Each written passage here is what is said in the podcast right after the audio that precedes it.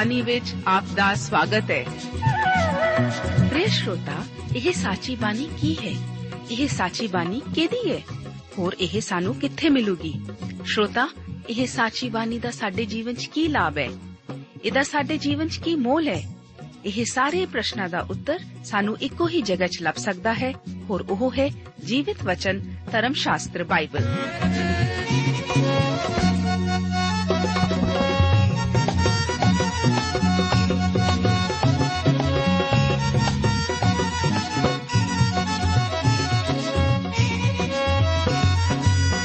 ਧਰਮ ਸ਼ਾਸਤਰ ਬਾਈਬਲ। ਉਹੀ ਜੀਵਿਤ ਵਚਨ ਦਾ ਅਸੀਂ ਇਸ ਕਾਰਜਕ੍ਰਮ ਵਿੱਚ ਅਧਿਐਨ ਕਰਾਂਗੇ।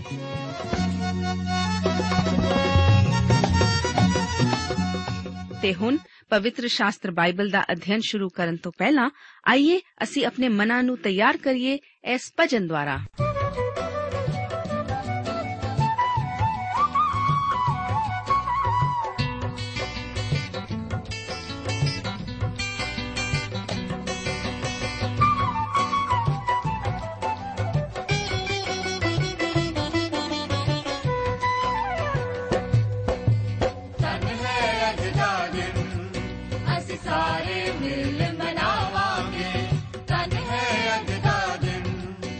ਅਸੀਂ ਸਾਰੇ ਮਿਲ ਮਨਾਵਾਂਗੇ।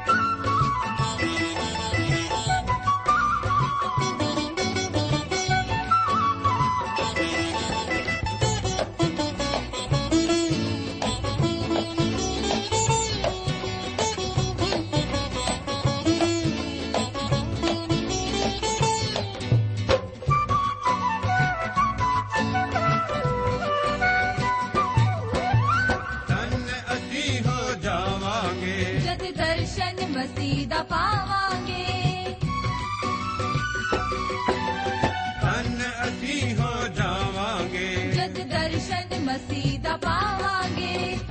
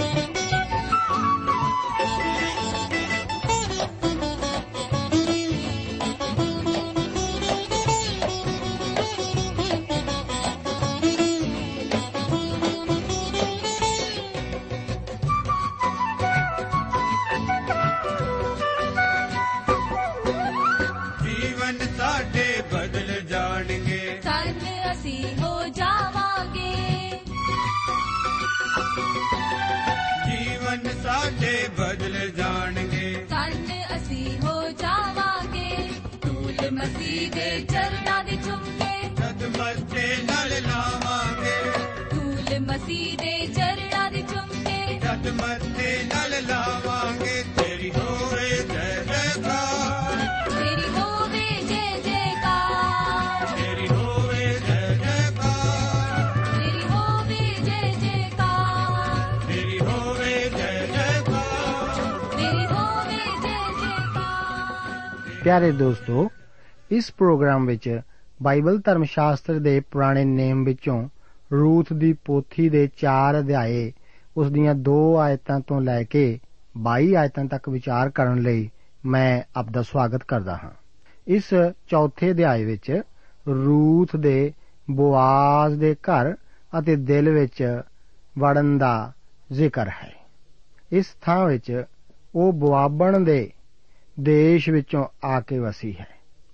ਅਸੀਂ ਜੋ ਕਿ ਇੱਕ ਸਮੇਂ ਪਰਦੇਸੀ ਪਰਮੇਸ਼ਵਰ ਤੋਂ ਦੂਰ ਸੰਸਾਰ ਵਿੱਚ ਬਿਨਾਂ ਆਸਾ ਸੀ, ਹੁਣ ਮਸੀਹ ਦੇ ਖੂਨ ਦੁਆਰਾ ਨਜ਼ਦੀਕ ਲਿਆਂਦੇ ਗਏ ਹਾਂ। ਅੱਜ ਅਸੀਂ ਪਰਮੇਸ਼ਵਰ ਦਾ ਘਰਾਣਾ ਹੁੰਦੇ ਹੋਏ ਉਸ ਦੇ ਦਿਲ ਦੇ ਅੰਦਰ ਹਾਂ। ਇੱਕ ਦਿਨ ਅਸੀਂ ਉਸ ਦੇ ਘਰ ਵਿੱਚ ਵੀ ਵਸਣ ਜਾ ਰਹੇ ਹਾਂ। ਇਹ ਸਾਡੇ ਲਈ ਕਿੰਨੀ ਅਦਭੁਤ ਅਤੇ ਮਹਿਮਾਮਈ ਆਸ ਹੈ। ਇਸ ਅਧਿਆਇ ਵਿੱਚ ਅਸੀਂ ਬਵਾਜ਼ ਦੇ ਕੰਮ ਉਤੇ ਗੌਰ ਕਰਾਂਗੇ। ਪਹਿਲਾਂ ਉਹ ਬਾਹਾਂ ਲਮਕਾਈ ਖੜਾ ਸੀ। ਪਰ ਹੁਣ ਰੂਥ ਦੁਆਰਾ ਉਸ ਉਤੇ ਦਾਵਾ ਕਰਨ ਨਾਲ ਕਿਰਿਆਸ਼ੀਲ ਹੋ ਰਿਹਾ ਹੈ। ਠੀਕ ਇਸੇ ਤਰ੍ਹਾਂ ਜਦੋਂ ਤੱਕ ਆਪ ਮਸੀਹ ਉਤੇ ਆਪਣਾ ਨੇੜਦਾਰ ਛੁਡਾਉਣ ਵਾਲਾ ਹੋਣ ਦਾ ਦਾਵਾ ਨਹੀਂ ਕਰਦੇ, ਉਦੋਂ ਤੱਕ ਉਹ ਵੀ ਆਪ ਲਈ ਕਿਰਿਆਸ਼ੀਲ ਨਹੀਂ ਹੁੰਦਾ। ਮਸੀਹ ਆਪ ਲਈ ਸਲੀਬ ਉਤੇ ਮੋਇਆ। ਉਸਨੇ ਆਪ ਦੀ ਖਾਤਰ ਦੁੱਖ ਸਹੇ ਅਤੇ ਅੱਜ ਵੀ ਉਹ ਆਪ ਦੇ ਦਿਲ ਉਤੇ ਖੜਾ ਆਪ ਦੇ ਦਿਲ ਦਾ ਦਰਵਾਜ਼ਾ ਖੜਕਟਾਉਂਦਾ ਹੈ। ਆਖਦਾ ਹੈ, ਵੇਖ ਮੈਂ ਬੂਹੇ ਉਤੇ ਖੜਾ ਅਤੇ ਖੜਕਾਉਂਦਾ ਹਾਂ। ਜੇਕਰ ਕੋਈ ਮੇਰੀ ਆਵਾਜ਼ ਸੁਣੇ ਅਤੇ ਬੂਹਾ ਖੋਲ ਦੇਵੇ, ਤਾਂ ਮੈਂ ਉਹਦੇ ਕੋਲ ਅੰਦਰ ਜਾਵਾਂਗਾ ਅਤੇ ਉਹਦੇ ਨਾਲ ਭੋਜਨ ਛਕਾਂਗਾ ਅਤੇ ਉਹ ਮੇਰੇ ਨਾਲ ਛਕੇਗਾ। ਪਰ ਦਰਵਾਜ਼ਾ ਤੋੜ ਕੇ ਅੰਦਰ ਉਹ ਨਹੀਂ ਆਵੇਗਾ। ਆਪ ਨੂੰ ਉਸ ਨੂੰ ਖੁਦ ਹੀ ਅੰਦਰ ਬੁਲਾਉਣਾ ਪਵੇਗਾ। ਪਰਮੇਸ਼ਵਰ ਆਪ ਨੂੰ ਯੀਸ਼ੂ ਮਸੀਹ ਵਿੱਚ ਸਦੀਪਕ ਜੀਵਨ ਪ੍ਰਦਾਨ ਕਰ ਰਿਹਾ ਹੈ। ਪਰ ਆਪ ਨੂੰ ਹੱਥ ਵਧਾ ਕੇ ਵਿਸ਼ਵਾਸ ਦੁਆਰਾ ਇਸ ਨੂੰ ਹਾਸਲ ਕਰਨਾ ਪਵੇਗਾ। ਵਿਸ਼ਵਾਸ ਦੁਆਰਾ ਹੀ ਆਪ ਮਸੀਹ ਨੂੰ ਹਾਸਲ ਜਾਂ ਕਬੂਲ ਕਰਦੇ ਹੋ। ਰੂਥ ਦੀ ਪੋਥੀ, ਉਸ ਦਾ 4 ਅਧਿਆਏ, ਉਸ ਦੀਆਂ 2 ਤੋਂ ਲੈ ਕੇ 5 ਆਇਤਾਂ ਦੇ ਵਚਨ ਇਸ ਪ੍ਰਕਾਰ ਹਨ। ਲਿਖਿਆ ਹੈ, ਉਹਨੇ ਸ਼ਹਿਰ ਦਿਆਂ ਬਜ਼ੁਰਗਾਂ ਵਿੱਚੋਂ 10 ਮਨੁੱਖਾਂ ਨੂੰ ਦੱਸਿਆ ਅਤੇ ਆਖਿਆ, ਇੱਥੇ ਬੈਠੋ। ਸੋ ਉਹ ਬੈਠ ਗਏ। ਤਦ ਉਹਨੇ ਉਸ ਛਡਾਉਣ ਵਾਲੇ ਨੂੰ ਆਖਿਆ, ਨਾਇਓਮੀ, ਜਿਹੜੀ ਮੁਆਬ ਦੇ ਦੇਸ਼ੋਂ ਮੁੜ ਆਈ ਹੈ, ਸੋ ਇੱਕ ਟੋਟਾ ਪੈਲੀ ਦਾ ਵੇਚਦੀ ਹੈ, ਜੋ ਸਾਡੇ ਭਰਾ ਅਲੀ ਮਲਕ ਦਾ ਸੀ। ਸੋ ਮੈਂ ਆਖਿਆ, ਭਈ ਤੇਰੇ ਕੰਨੀ ਕੱਢ ਲਵਾਂ, ਜੋ ਤੂੰ ਹੁਣ ਇਹਨਾਂ ਲੋਕਾਂ ਦੇ ਮੂੰਹ ਤੇ ਜੋ ਬੈਠੇ ਹਨ ਅਤੇ ਮੇਰੀ ਕੁੱਲ ਦੇ ਬਜ਼ੁਰਗਾਂ ਦੇ ਸਾਹਮਣੇ ਉਹਨੂੰ ਮੁੱਲ ਲੈ। ਅਤੇ ਜੇ ਤੂੰ ਉਹਨੂੰ ਛੁਡਾਉਣਾ ਹੈ ਤਾਂ ਛੁਡਾ ਲੈ।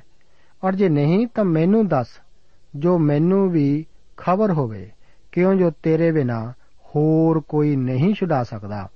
ਅਤੇ ਮੈਂ ਤੇਰੇ ਪਿੱਛੋਂ ਹਾਂ। ਉਹ ਬੋਲਿਆ, ਮੈਂ ਛਡਾਵਾਂਗਾ। ਤਦ ਬਵਾਜ਼ ਨੇ ਆਖਿਆ, ਜਿਸ ਦਿਨ ਤੂੰ ਉਹ ਪੈਲੀ ਨਾਇਓਮੀ ਦੇ ਹੱਥੋਂ ਮੁੱਲ ਲਵੇਂ ਤਾਂ ਉਸੇ ਦਿਨ ਤੈਨੂੰ ਉਸਦੇ ਮੋਏ ਹੋਏ ਦੀ ਤੀਵੀਂ ਮੁਆਬਣ ਰੂਸ ਤੋਂ ਵੀ ਮੁੱਲ ਲੈਣੀ ਪਵੇਗੀ। ਸੋ ਉਸ ਮੋਏ ਹੋਏ ਦਾ ਨਾਮ ਉਹਦੀ ਪੱਤੀ ਵਿੱਚ ਬਣਿਆ ਰਹੇ। ਹੁਣ ਇਹ ਮਨੁੱਖ 10 ਬਜ਼ੁਰਗ ਹਨ ਜੋ ਕਿ ਖੁਦ ਨਿਆਈ ਸਨ। ਇਹ ਅਦਾਲਤ ਦੇ ਜੁੜਨ ਦੀ ਜਗ੍ਹਾ ਹੈ ਅਤੇ ਅਦਾਲਤ ਜੁੜੀ ਹੋਈ ਹੈ। ਉਤਪਤ ਦੀ ਪੁਸਤਕ ਵਿੱਚ ਵੀ ਅਸੀਂ ਦੇਖਦੇ ਹਾਂ ਕਿ ਸ਼ਹਿਰ ਦੇ ਫਾਟਕ ਅਦਾਲਤ ਦਾ ਕੰਮ ਹੀ ਕਰਦੇ ਸਨ। ਲੂਤ ਵੀ ਸਦੋਮ ਅਤੇ ਅਮੂਰਾ ਵਿਖੇ ਇੱਕ ਨਿਆਈ ਹੀ ਸੀ। ਹੁਣ ਅਦਾਲਤ ਬੁਆਜ਼ ਦੇ ਕੇਸ ਦੀ ਸੁਣਵਾਈ ਲਈ ਜੁੜੀ ਹੋਈ ਹੈ। ਭਾਵੇਂ ਉਹ ਰੂਥ ਵਿੱਚ ਦਿਲਚਸਪੀ ਰੱਖਦਾ ਹੈ, ਪਰ ਉਹ ਪਹਿਲਾਂ ਇਸ ਦਾ ਜ਼ਿਕਰ ਬਿਲਕੁਲ ਨਹੀਂ ਕਰਦਾ। ਇੱਥੇ ਸਾਡੇ ਭਰਾ ਅਲੀ ਮਲਕ ਤੋਂ ਭਾਵ ਹੈ, ਸਾਡਾ ਨੇੜੇ ਦਾ ਸਾਖ ਇਹਨਾਂ ਦੋਹਾਂ ਮਨੁੱਖਾਂ ਦੇ ਅਲੀ ਮਲਕ ਨਾਲ ਸੰਬੰਧ ਵਿੱਚ ਫ਼ਰਕ ਸੀ।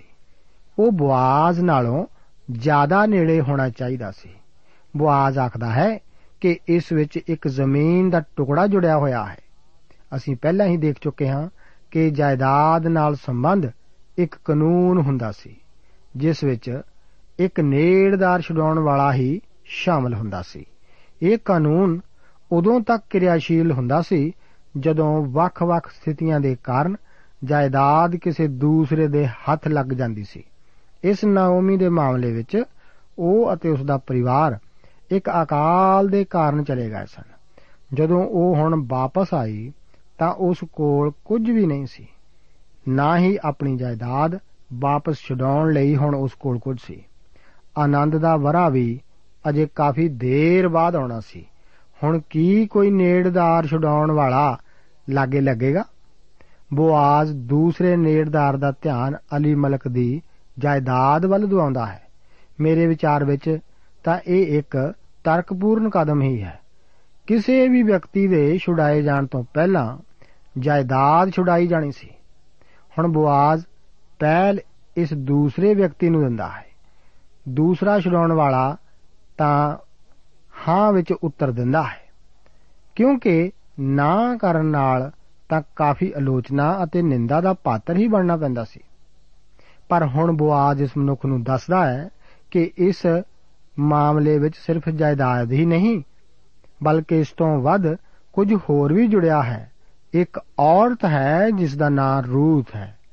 ਉਹ ਇੱਕ ਮੁਆਬਣ ਹੈ।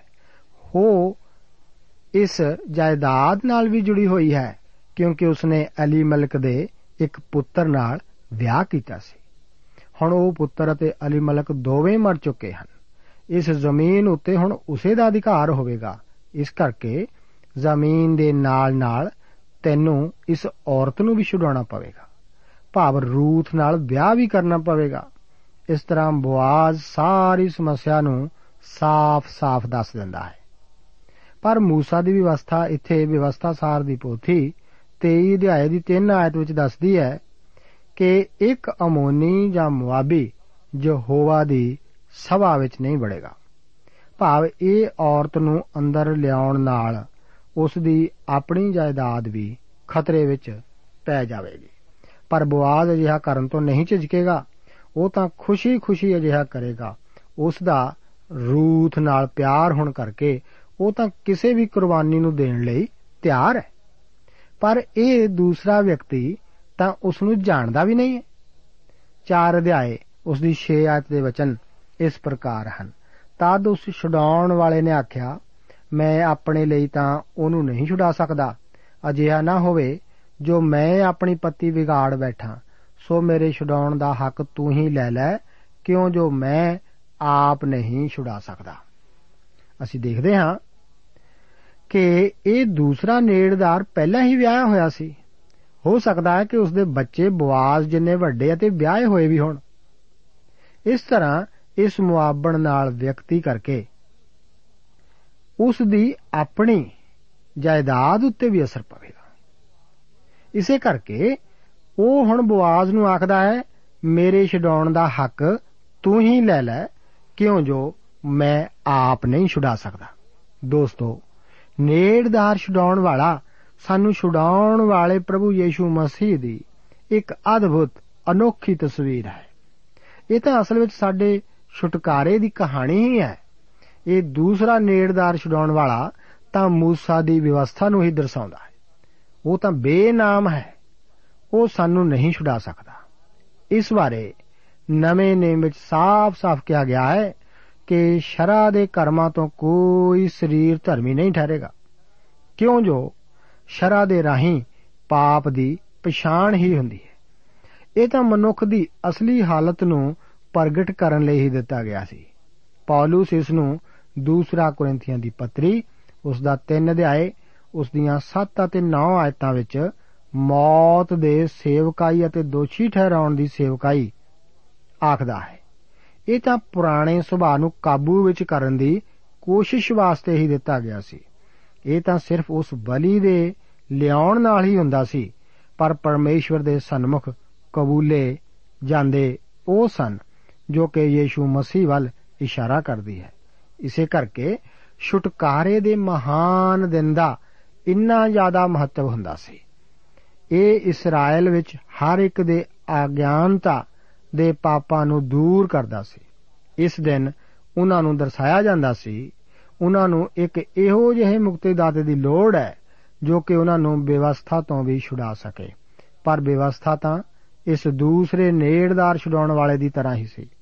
ਜੇਕਰ ਸ਼ਰਾ ਸਾਨੂੰ ਬਚਾਉਣ ਦੀ ਵੀ, ਤਾਂ ਇਹ ਤਾਂ ਇਸ ਦਾ ਘਟੀਆ ਪਿਆਰ ਹੀ ਹੁੰਦਾ। ਇਸ ਦਾ ਘਟੀਆ ਹੀ ਮਿਆਰ ਹੁੰਦਾ। ਦੂਸਰਾ ਨੇੜਦਾਰ ਇਸ ਦੁਆਰਾ ਆਪਣੀ ਵਿਰਾਸਤ ਦੇ ਨਾਸ਼ ਹੋਣ ਤੋਂ ਡਰਦਾ ਸੀ। ਕਈ ਲੋਕ ਆਖਦੇ ਹਨ ਕਿ 10 ਹੁਕਮਾਂ ਦੇ ਅਨੁਸਾਰ ਅਸੀਂ ਜਿਉਂਦੇ ਹਾਂ। ਜਾਂ ਫਿਰ ਉਹ ਪਹਾੜੀ ਉਪਦੇਸ਼ ਨੂੰ ਹੀ ਆਪਣਾ ਧਰਮ ਸਮਝਦੇ ਹਨ। ਪਰ ਇਹਨਾਂ ਉਪਦੇਸ਼ਾਂ ਵਿੱਚ ਸਾਨੂੰ ਕੋਸ਼ਿਸ਼ ਨਾ ਕਰਕੇ ਸਾਨੂੰ ਕੁਝ ਕਰਨ ਨੂੰ ਕਿਹਾ ਗਿਆ ਹੈ। ਆਪ ਦੇ ਛੁਡਾਏ ਜਾਣ ਲਈ ਜ਼ਰੂਰੀ ਹੈ ਕਿ ਕੋਈ ਆਪ ਨੂੰ ਪਿਆਰ ਕਰਨ ਵਾਲਾ ਹੋਵੇ, ਜੋ ਕਿ ਆਪ ਦੇ ਪਾਪਾਂ ਦਾ ਹਰਜਾਨਾ ਦੇ ਸਕੇ। ਸਿਰਫ ਇਸੇ ਤਰ੍ਹਾਂ ਹੀ ਆਪ ਬਚਾਏ ਜਾ ਸਕਦੇ ਹੋ।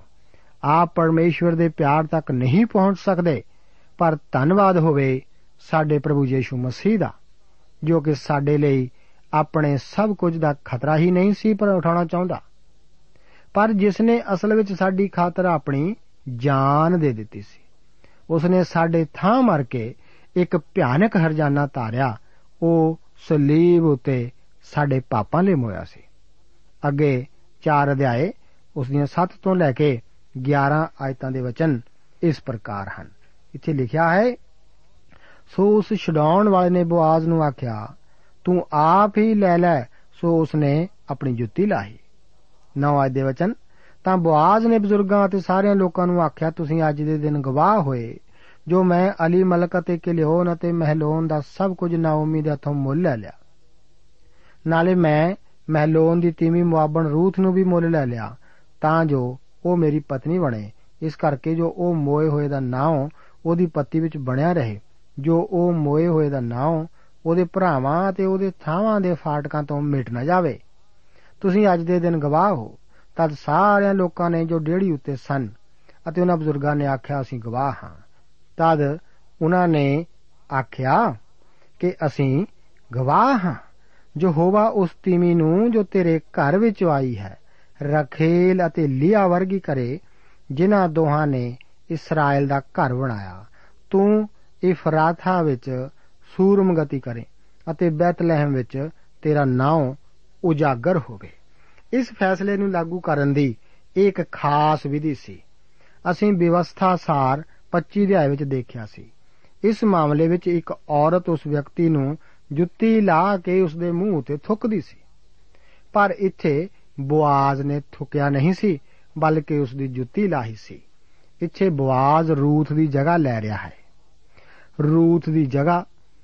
ਹੁਣ ਬਵਾਜ਼ ਇੱਕ ਦੂਸਰੇ ਮਨੁੱਖ ਦੀ ਜੁੱਤੀ ਲਾਉਂਦਾ ਹੈ, ਅਤੇ ਇਹ ਲੜਕੀ ਰੂਥ ਹੁਣ ਉਸ ਬਵਾਜ਼ ਦੀ ਪਤਨੀ ਬਣ ਜਾਵੇਗੀ। ਇਹ ਦੂਸਰਾ ਨੇੜਦਾਰ ਛੁਡਾਉਣ ਵਾਲਾ ਹੁਣ ਨੰਗੇ ਪੈਰੀ ਹੀ ਹੈ, ਪਰ ਆਪਸੀਆਂ ਦੀ ਪੱਤਰੀ 6 ਅਧਿਆਇ ਉਸ ਦੀ 15 ਆਇਤ ਵਿੱਚ ਅਸੀਂ ਦੇਖਦੇ ਹਾਂ। ਮਿਲਾਪ ਦੀ ਖੁਸ਼ਖਬਰੀ ਦੀ ਤਿਆਰੀ ਦੀ ਜੁੱਤੀ ਆਪਣੇ ਪੈਰੀਂ ਪਾ ਕੇ ਸਾਨੂੰ ਖੜੇ ਕੀਤਾ ਗਿਆ ਹੈ। ਸੱਚਮੁੱਚ ਬੇਵਸਥਾ ਨੰਗੇ ਪੈਰੀ ਹੀ ਹੈ। ਇਹ ਸਾਨੂੰ ਬਚਾ ਨਹੀਂ ਸਕਦੀ। ਹੁਣ ਬਵਾਜ਼ ਪਹਿਲਾਂ ਜਾਇਦਾਦ ਛਡਾਉਂਦਾ ਹੈ। ਫਿਰ ਵੀ ਉਹ ਰੂਸ ਦੇ ਛਡਾਉਣ ਵਾਲਾ ਵੀ ਬਣਦਾ ਹੈ। ਉਹ ਹੁਣ ਅਸਲੀ ਨੇੜਦਾਰ ਦਾ ਰੋਲ ਅਦਾ ਕਰਦਾ ਹੈ ਅਤੇ ਰੂਥ ਨੂੰ ਆਪਣੀ ਬੋਟੀ ਬਣਾਉਂਦਾ ਹੈ। ਉਹ ਅਜਿਹਾ ਉਸ ਨਾਲ ਪਿਆਰ ਕਰਨ ਕਰਕੇ ਹੀ ਕਰਦਾ ਹੈ। ਹੁਣ ਬਵਾਜ਼ ਲੋਕਾਂ ਨੂੰ ਗਵਾਹ ਹੋਣ ਲਈ ਸੱਦਦਾ ਹੈ ਕਿ ਅਸਲ ਵਿੱਚ ਉਸਨੇ ਸਿਰਫ ਜਾਇਦਾਦ ਹੀ ਨਹੀਂ ਛੁਡਾਈ, ਪਰ ਉਸਨੇ ਤਾਂ ਮਹਿਲੋਨ ਦੀ ਵਿਧਵਾ ਰੂਥ ਨੂੰ ਵੀ ਛੁਡਾਇਆ ਹੈ। ਹੁਣ ਬੈਤਲਹਿਮ ਦੇ ਲੋਕ ਆਨੰਦ ਮਨਾ ਰਹੇ ਹਨ, ਕਿਉਂਕਿ ਇਹ ਲੜਕੀ ਰੂਥ ਭਾਵੇਂ ਇੱਕ ਪਰਦੇਸਣ ਅਤੇ ਛੇਕੀ ਹੋਈ ਸੀ, ਫਿਰ ਵੀ ਉਸਨੇ ਬੈਤਲਹਿਮ ਵਿੱਚ ਆਪਣਾ ਚੰਗਾ ਨਾਮ ਬਣਾਈ ਰੱਖਿਆ ਸੀ। ਉਸਨੇ ਪਰਮੇਸ਼ਵਰ ਨੂੰ ਆਪਣਾ ਮੁਕਤੀ ਦਾਤਾ ਹੋਣ ਵਜੋਂ ਵਿਸ਼ਵਾਸ ਕਰਨ ਲਈ ਕਾਫੀ ਕੁਰਬਾਨੀ ਦਿੱਤੀ ਸੀ। ਉਹ ਸਮਾਜ ਵਿੱਚ ਹਰ ਕਿਸੇ ਮਨੁੱਖ ਦੇ ਮਗਰ ਨਹੀਂ ਸੀ ਲੱਗੀ। ਮੇਰੇ ਵਿਚਾਰ ਅਨੁਸਾਰ ਵਿਆਹ ਵਾਸਤੇ ਅੱਜ ਵੀ ਪਹਿਲ ਕਦਮੀ ਲੜਕਿਆਂ ਵੱਲੋਂ ਹੀ ਹੋਣੀ ਚਾਹੀਦੀ ਹੈ, ਨਾ ਕਿ ਲੜਕੀਆਂ ਵੱਲੋਂ। ਇਸੇ ਕਰਕੇ ਵਚਨ ਵਿੱਚ ਕਿਹਾ ਗਿਆ ਹੈ ਕਿ हे ਪਤਿਓ, ਆਪਣੀਆਂ ਪਤਨੀਆਂ ਨਾਲ ਪਿਆਰ ਕਰੋ। ਉਹੀ ਹੈ ਜੋ ਜ਼ਿੰਮੇਵਾਰ ਹੈ, ਕਿਉਂਕਿ ਉਹੀ ਹੈ ਜੋ ਕਿ ਆਗੂ ਹੋਣਾ ਚਾਹੀਦਾ ਹੈ। ਬੋਆਜ਼ ਦੀ ਤਰ੍ਹਾਂ ਮਸੀਹ ਵੀ ਆਪਣੀ ਲਾੜੀ ਹਾਸਲ ਕਰਨ ਲਈ ਇਸ ਧਰਤੀ ਉੱਤੇ ਆਇਆ ਸੀ। ਸਾਡੇ ਵਾਸਤੇ ਆਪਣੀ ਜਾਨ ਦੇ ਕੇ ਉਸਨੇ ਆਪਣੇ ਪ੍ਰੇਮ ਨੂੰ ਸਾਡੇ ਲਈ ਪ੍ਰਗਟ ਕੀਤਾ। ਸਾਨੂੰ ਉਸ ਦੇ ਪਿਆਰ ਦਾ ਉੱਤਰ ਦੇਣਾ ਹੈ। ਸਾਨੂੰ ਉਸ ਨੂੰ ਆਪਣਾ ਮੁਕਤੀਦਾਤਾ ਮੰਨਣਾ ਪਵੇਗਾ। ਉਸ ਨੂੰ ਕਬੂਲ ਕਰਕੇ ਉਸ ਨੂੰ ਜਾਣਨਾ ਵੀ ਪਵੇਗਾ। ਹਰ ਇੱਕ ਮਸੀਹ ਦੀ ਇਹੋ ਹੀ ਖਾਹਿਸ਼ ਰੱਖਦਾ ਹੈ। ਭਾਵੇਂ ਅੱਜ ਕੱਲ ਕਈ ਲੋਕ ਸਾਲ ਵਿੱਚ ਇੱਕ ਵਾਰ ਉਸ ਨੂੰ ਬੈਤਲਹਿਮ ਵਿੱਚ, ਇੱਕ ਚਰਨੀ ਵਿੱਚ ਅਤੇ ਫਿਰ ਇੱਕ ਵਾਰ ਖਾਲੀ ਕਬਰ ਵਿੱਚ ਦੇਖਣ ਜਾਂਦੇ ਹਨ। ਪਰ ਉਹ ਹੁਣ ਨਾ ਤਾਂ ਕਿਸੇ ਚਰਨੀ ਵਿੱਚ ਪਿਆ ਹੋਇਆ ਛੋਟਾ ਬੱਚਾ ਹੈ ਅਤੇ ਨਾ ਹੀ ਕਿਸੇ ਕਬਰ ਵਿੱਚ ਰੱਖੀ ਹੋਈ ਕੋਈ লাশ ਹੈ। ਉਹ ਤਾਂ ਤੇਜਵਾਨ ਮਨੁੱਖ ਹੈ। ਪੌਲਸ ਦੀ ਇੱਛਾ ਸੀ ਕਿ ਉਹ ਉਸ ਨੂੰ ਜਾਣ ਸਕੇ। ਅੱਜ ਆਪ ਦਾ ਕੀ ਉਦੇਸ਼ ਹੈ? 4 ਅਧਿਆਏ 12 ਤੋਂ ਲੈ ਕੇ 17 ਆਇਤਾਂ ਦੇ ਵਚਨ ਇਸ ਪ੍ਰਕਾਰ ਹਨ। ਲਿਖਿਆ ਹੈ, ਤੇਰਾ ਟੱਬਰ ਜੋ ਯਹੋਵਾ ਤੈਨੂੰ ਇਸ ਸ਼ੋਕਰੀ ਕੋਲੋਂ ਦੇਵੇਗਾ, ਫਾਰਸ ਦੇ ਟੱਬਰ ਵਰਗਾ ਹੋਵੇ, ਜਿਹਨੂੰ ਤਮਾਰ ਯਹੂਦਾ ਦੇ ਲਈ ਜਣੀ। ਤਦ ਬੁਆਜ਼ ਨੇ ਰੂਥ ਨੂੰ ਲਿਆ ਅਤੇ ਉਹ ਉਸ ਦੀ ਪਤਨੀ ਹੋ ਗਈ ਅਤੇ ਜਦ ਉਸ ਨੇ ਉਹਦੇ ਨਾਲ ਸੰਗ ਕੀਤਾ, ਤਾਂ ਯਹੋਵਾ ਨੇ ਉਸ ਨੂੰ ਗਰਭ ਦੀ ਬਖਸ਼ੀਸ਼ ਦਿੱਤੀ ਅਤੇ ਉਹ ਪੁੱਤਰ ਜਣੀ। ਤਾਂ ਤੀਵੀਆਂ ਨੇ ਨਾਓਮੀ ਨੂੰ ਆਖਿਆ, ਮੁਬਾਰਕ ਯਹੋਵਾ ਹੈ ਜਿਸ ਨੇ ਅੱਜ ਦੇ ਦਿਨ ਤੈਨੂੰ ਛੁਡਾਉਣ ਵਾਲੇ ਖਣੋਣਾ ਛੱਡਿਆ, ਜੋ ਉਸ ਦਾ ਨਾਮ ਇਸਰਾਇਲ ਵਿੱਚ ਉਜਾਗਰ ਹੋਵੇ ਅਤੇ ਉਹ ਤੇਰੇ ਪ੍ਰਾਣਾਂ ਨੂੰ ਨਰੋਇਆਂ ਕਰੇਗਾ ਤੇ ਤੇਰੇ ਬੁਢਾਪੇ ਦਾ ਪਾਲਣ ਹਾਰਾ ਹੋਵੇਗਾ, ਕਿਉਂ ਜੋ ਤੇਰੀ ਨੂੰ ਜੋ ਤੈਨੂੰ ਚਾਹੁੰਦੀ ਹੈ ਅਤੇ ਤੇਰੀ ਲਈ ਸੱਤਾਂ ਪੁੱਤਰਾਂ ਨਾਲੋਂ ਚੰਗੀ ਹੈ, ਉਹਨੂੰ ਜਣੀ। ਤਾਂ ਨੋਮੀ ਨੇ ਉਸ ਬਾਲ ਨੂੰ ਚੁੱਕ ਕੇ ਆਪਣੀ ਛਾਤੀ ਨਾਲ ਲਗਾ ਲਿਆ ਅਤੇ ਉਹਦੀ ਦਾਈ ਬਣੀ। ਤਦ ਉਹਦੀਆਂ ਗਵਾਂਢਣਾ ਨੇ ਉਹਦਾ ਨਾਮ ਧਰ ਕੇ ਆਖਿਆ, ਨਾਓਮੀ ਦੇ ਲਈ ਪੁੱਤਰ ਜੰਮਿਆ ਅਤੇ ਉਹਨਾਂ ਨੇ ਉਸ ਦਾ ਨਾਮ ਓਬੇਦ ਧਰਿਆ। ਉਹ ਜੱਸੀ ਦਾ ਪਿਤਾ ਸੀ ਅਤੇ ਦਾਊਦ ਦਾ ਬਾਬਾ ਸੀ। ਔਰਤਾਂ ਨਾਓਮੀ ਨੂੰ ਇਸ ਕਰਕੇ ਇਹ ਆਖ ਰਹੀਆਂ ਹਨ ਕਿਉਂਕਿ ਐਲੀਮੈਲਕ ਦੀ ਅੰਸ਼ ਚਲਾਉਣ ਲਈ ਨਾਓਮੀ ਨੂੰ ਇੱਕ ਨੇੜਦਾਰ ਦੀ ਜ਼ਰੂਰਤ ਸੀ। ਹੁਣ ਇਹ ਕੰਮ ਬਵਾਜ਼ ਕਰੇਗਾ। ਸਾਨੂੰ ਵੀ ਅੱਜ ਇੱਕ ਨੇੜਦਾਰ ਦੀ ਜ਼ਰੂਰਤ ਹੈ। ਮੇਰੇ ਦੋਸਤ, ਇਹੀ ਸਾਡੇ ਵਾਸਤੇ ਅੱਜ ਇੱਕ ਖੁਸ਼ਖਬਰੀ ਹੈ। ਅੱਜ ਇਸ ਪਾਪਮਈ, ਲਾਚਾਰ ਸੰਸਾਰ ਵੱਲ ਨਜ਼ਰ ਮਾਰੋ। ਇਹ ਨਹੀਂ ਜਾਣਦਾ ਕਿੱਧਰ ਜਾਣਾ ਹੈ। ਲੋਕਾਂ ਦੇ ਚਿਹਰਿਆਂ ਉੱਤੇ ਖੁਸ਼ੀ ਨਜ਼ਰ ਨਹੀਂ ਆ ਰਹੀ। ਸਿਰਫ ਬੱਚੇ ਹੀ ਖੁਸ਼ ਜਾਪਦੇ ਹਨ। ਵੱਡੇ ਲੋਕ ਨਹੀਂ। ਉਹਨਾਂ ਦੇ ਜੀਵਨ ਬਿਨਾਂ ਉਦੇਸ਼, ਆਸ ਅਤੇ ਪਰਮੇਸ਼ਵਰ ਦੇ ਹਨ। ਉਹਨਾਂ ਨੂੰ ਇੱਕ ਨੇੜਦਾਰ ਦੀ ਜ਼ਰੂਰਤ ਹੈ। ਲੋਕ ਮਸੀਹ ਨੂੰ ਆਪਣਾ ਨੇੜਦਾਰ ਬਿਨਾਂ ਜਾਣੇ ਅਤੇ ਆਪਣਾ ਛਡਾਉਣ ਵਾਲਾ ਕਬੂਲ ਕੀਤੇ ਬਿਨਾ ਬੜਾ ਦਿਨ ਅਤੇ ਈਸਟਰ ਵਗੈਰਾ ਆਉਣ ਵਿੱਚ ਹੀ ਜੁਟੇ ਰਹਿੰਦੇ ਹਨ। ਹੁਣ ਨਾਓਮੀ ਕੋਲ ਰੂਥ ਦੁਆਰਾ ਜਨਮਿਆ ਇੱਕ ਪੋਤਾ ਹੈ। ਨਾਓਮੀ ਦੇ ਇਸ ਬੱਚੇ ਪ੍ਰਤੀ ਮਹਾਨ ਪਿਆਰ ਨੂੰ ਦੇਖ ਕੇ ਇਸ ਬੱਚੇ ਦਾ ਨਾਮ ਓਬੇਦ ਰੱਖਦੇ ਹਨ, ਭਾਵ ਉਪਾਸਕ। ਭਾਵੇਂ ਉਹੀ ਖੂਨੀ ਰਿਸ਼ਤੇ ਵਿੱਚੋਂ ਨਹੀਂ ਸੀ, ਪਰ ਫਿਰ ਵੀ ਉਹ ਕਾਨੂੰਨੀ ਤੌਰ ਤੇ ਉਸ ਦਾ ਪੋਤਾ ਸੀ। ਸੱਚਮੁੱਚ ਉਹ ਨਾਓਮੀ ਦੀ ਇੱਕ ਬੁੱਢੀ ਅਵਸਥਾ ਵਿੱਚ ਇੱਕ ਸੇਵਕ ਬਣਦਾ ਹੈ ਅਤੇ ਨਾਓਮੀ ਦੇ ਪਤੀ ਅਤੇ ਪੁੱਤਰਾਂ ਦੀ ਮੌਤ ਦੁਆਰਾ ਖਾਲੀ ਹੋਏ ਸਥਾਨ ਨੂੰ ਉਹ ਪੂਰਾ ਵੀ ਕਰਦਾ ਹੈ। ਹੁਣ ਉਸ ਦੀ ਜਾਇਦਾਦ ਇਸ ਬਵਾਜ਼ ਅਤੇ ਰੂਥ ਤੋਂ ਜਨਮੇ ਪੁੱਤਰ ਦੀ ਵਿਰਾਸਤ ਹੋਵੇਗੀ। ਉਹ ਇੱਕ ਜ਼ਿੰਦਾ ਅਤੇ ਸੱਚੇ ਪਰਮੇਸ਼ਵਰ ਦਾ ਉਪਾਸਕ ਹੈ। ਅੱਗੇ 18 ਤੋਂ ਲੈ ਕੇ 22 ਆਇਤਾਂ ਦੇ ਵਚਨ ਇਸ ਪ੍ਰਕਾਰ ਹਨ। ਸੋ ਫਾਰਸ ਦੀ ਕੁਲ ਪਤਰੀ ਇਹ ਹੈ, ਫਾਰਸ ਤੋਂ ਹਸਰੋਨ ਜੰਮਿਆ ਅਤੇ ਹਸਰੋਨ ਤੋਂ ਰਾਮ ਜੰਮਿਆ ਅਤੇ ਰਾਮ ਤੋਂ ਅਮਿੰਦਾਬ ਜੰਮਿਆ ਅਤੇ ਅਮਿੰਦਾਬ ਤੋਂ ਨਹਸ਼ੋਨ ਜੰਮਿਆ ਅਤੇ ਨਹਸ਼ੋਨ ਤੋਂ ਸਲਮੋਨ ਜੰਮਿਆ ਅਤੇ ਸਲਮੋਨ ਤੋਂ ਬੋਆਜ਼ ਜੰਮਿਆ ਅਤੇ ਬੋਆਜ਼ ਤੋਂ ਓਬੇਦ ਜੰਮਿਆ ਅਤੇ ਓਬੇਦ ਤੋਂ ਜੱਸੀ ਜੰਮਿਆ ਅਤੇ ਜੱਸੀ ਤੋਂ ਦਾਊਦ ਜੰਮਿਆ। ਇਹਨਾਂ ਆਇਤਾਂ ਵਿੱਚ ਓਬੇਦ ਦੀ ਵੰਸ਼ਾਵਲੀ ਦਾ ਜ਼ਿਕਰ ਅਸੀਂ ਪੜ੍ਹਦੇ ਹਾਂ। ਅਸਲ ਵਿੱਚ ਇਸ ਪੁਸਤਕ ਦੇ ਅੰਤ ਵਿੱਚ ਦਿੱਤੀ ਇਹ ਵੰਸ਼ਾਵਲੀ, ਧਰਮ ਸ਼ਾਸਤਰ ਦੇ ਬਾਕੀ ਵਚਨਾਂ ਜਿੰਨੀ ਹੀ ਮਹੱਤਵਪੂਰਨ ਹੈ। ਕੀ ਆਪ ਜਾਣਦੇ ਹੋ ਕਿਉਂ? ਕਿਉਂਕਿ ਇਸ ਵੰਸ਼ਾਵਲੀ ਦੁਆਰਾ ਹੀ ਦਾਊਦ ਦੇ ਘਰਾਣੇ ਅਤੇ ਯਹੂਦਾ ਦੇ ਗੋਤ ਨੂੰ ਜੋੜਿਆ ਗਿਆ ਹੈ। ਇਸ ਤੋਂ ਬਗੈਰ ਸਾਡੇ ਕੋਲ ਇਸ ਦਾ ਕੋਈ ਲਿਖਤੀ ਸਬੂਤ ਨਹੀਂ ਸੀ ਹੋਣਾ। ਇਸ ਤਰ੍ਹਾਂ ਅਸੀਂ ਦੇਖਦੇ ਹਾਂ ਕਿ ਇਹ ਛੋਟੀ ਪੁਸਤਕ ਪਰਮੇਸ਼ਵਰ ਦੀ ਇੱਕ ਮਹਾਨ ਯੋਜਨਾ ਅਤੇ ਵਿਉਂਤ ਨਾਲ ਜੁੜੀ ਹੋਈ ਹੈ। ਆਓ ਅਸੀਂ ਇਸ ਵਿੱਚ ਪ੍ਰਭੂ ਯੀਸ਼ੂ ਮਸੀਹ ਨੂੰ ਨੇੜਦਾਰ ਛਡਾਉਣ ਵਾਲੇ ਨੂੰ ਦਰਸਾਏ ਜਾਣ ਬਾਰੇ ਦੇਖੀਏ। ਉਹ ਸ਼ਰਾ ਦੇ ਅਧੀਨ ਇੱਕ ਔਰਤ ਤੋਂ ਪੈਦਾ ਹੋਇਆ ਸੀ। ਉਸ ਨੇ ਮਨੁੱਖਤਾ ਨੂੰ ਧਾਰਨ ਕੀਤਾ। ਜੋ ਆਨੰਦ ਉਸ ਦੇ ਅੱਗੇ ਧਰਿਆ ਹੋਇਆ ਸੀ, ਇਸ ਕਰਕੇ ਹੀ ਉਸ ਨੇ ਇਹ ਕੀਤਾ ਸੀ ਕਿ ਉਹ ਧਰਤੀ ਉੱਤੇ ਆਇਆ। ਮੇਰੇ ਦੋਸਤ, ਮੇਰੇ ਵਾਸਤੇ ਇਹੋ ਹੀ ਅੱਜ ਇਸ ਦੁਨੀਆ ਵਿੱਚ ਸਭ ਤੋਂ ਵੱਡੀ ਉਤਸ਼ਾਹ ਦੇਣ ਵਾਲੀ ਗੱਲ ਹੈ। ਉਹ ਸਿਰਫ ਨੇੜਦਾਰ ਛਡਾਉਣ ਵਾਲਾ ਹੀ ਨਹੀਂ, ਪਰ ਜ਼ਰੂਰੀ ਸੀ ਕਿ ਉਹ ਸਾਨੂੰ ਛਡਾਉਣ ਦੀ ਖਾਹਿਸ਼ ਵੀ ਰੱਖਦਾ ਹੋਵੇ। ਆਪ ਜਾਣਦੇ ਹੋ ਕਿ ਨਾਓਮੀ ਦੇ ਦੂਸਰੇ ਨੇੜਦਾਰ ਨੇ ਤਾਂ ਸਾਫ਼ ਨਾ ਕਰ ਦਿੱਤੀ ਸੀ ਕਿ ਮੈਂ ਨਹੀਂ ਛੁਡਾ ਸਕਦਾ। ਪਰਮੇਸ਼ਰ ਦਾ ਧੰਨਵਾਦ ਹੋਵੇ ਕਿ ਅੱਜ ਸਾਡਾ ਇੱਕ ਇਹੋ ਜਿਹਾ ਨੇੜਦਾਰ ਛੁਡਾਉਣ ਵਾਲਾ ਹੈ, ਜੋ ਕਿ ਸਾਨੂੰ ਪਿਆਰ ਕਰਦਾ ਹੈ। ਉਹ ਸਾਨੂੰ ਛੁਡਾਉਣ ਦਾ ਚਾਹਵਾਨ ਵੀ ਹੈ। ਇਬਰਾਨੀਆਂ ਦੀ ਪੱਤਰੀ, ਉਸ ਦਾ 12 ਅਧਿਆਇ ਉਸ ਦੀ 2 ਆਇਤ ਦੇ ਵਚਨ ਹਨ ਕਿ ਯੀਸ਼ੂ ਦੀ ਵੱਲ ਤੱਕਦੇ ਰਹੀਏ, ਜਿਹੜਾ ਨੇਚਾ ਦਾ ਕਰਤਾ ਅਤੇ ਸੰਪੂਰਨ ਕਰਨ ਵਾਲਾ ਹੈ। ਜਿਨੇ ਉਸ ਆਨੰਦ ਨਿਮਿਤ ਜੋ ਉਸ ਦੇ ਅੱਗੇ ਧਰਿਆ ਹੋਇਆ ਸੀ, ਲਾਜ ਨੂੰ ਤੁਛ ਜਾਣ ਕੇ ਸਲੀਬ ਦਾ ਦੁੱਖ ਝੱਲਿਆ ਅਤੇ ਪਰਮੇਸ਼ਵਰ ਦੇ ਸਿੰਘਾਸਣ ਦੇ ਸੱਜੇ ਪਾਸੇ ਬਿਰਾਜਮਾਨ ਹੋਇਆ। ਉਹ ਸਾਨੂੰ ਬਚਾਉਣ ਦੇ ਯੋਗ ਹੈ। ਪਰ ਸਵਾਲ ਇਹ ਹੈ ਕਿ ਕੀ ਉਸ ਨੇ ਆਪ ਨੂੰ ਬਚਾ ਲਿਆ ਹੈ? ਅਤੇ ਜੇਕਰ ਆਪ ਉਸ ਕੋਲ ਖੁਦ ਜਾਓਗੇ, ਤਾਂ ਉਹ ਅਜਿਹਾ ਹੀ ਕਰੇਗਾ। ਉਹ ਆਪ ਨੂੰ ਬਚਾਉਣਾ ਚਾਹੁੰਦਾ ਹੈ ਕੀ ਆਪ ਬਚਣਾ ਚਾਹੁੰਦੇ ਹੋ।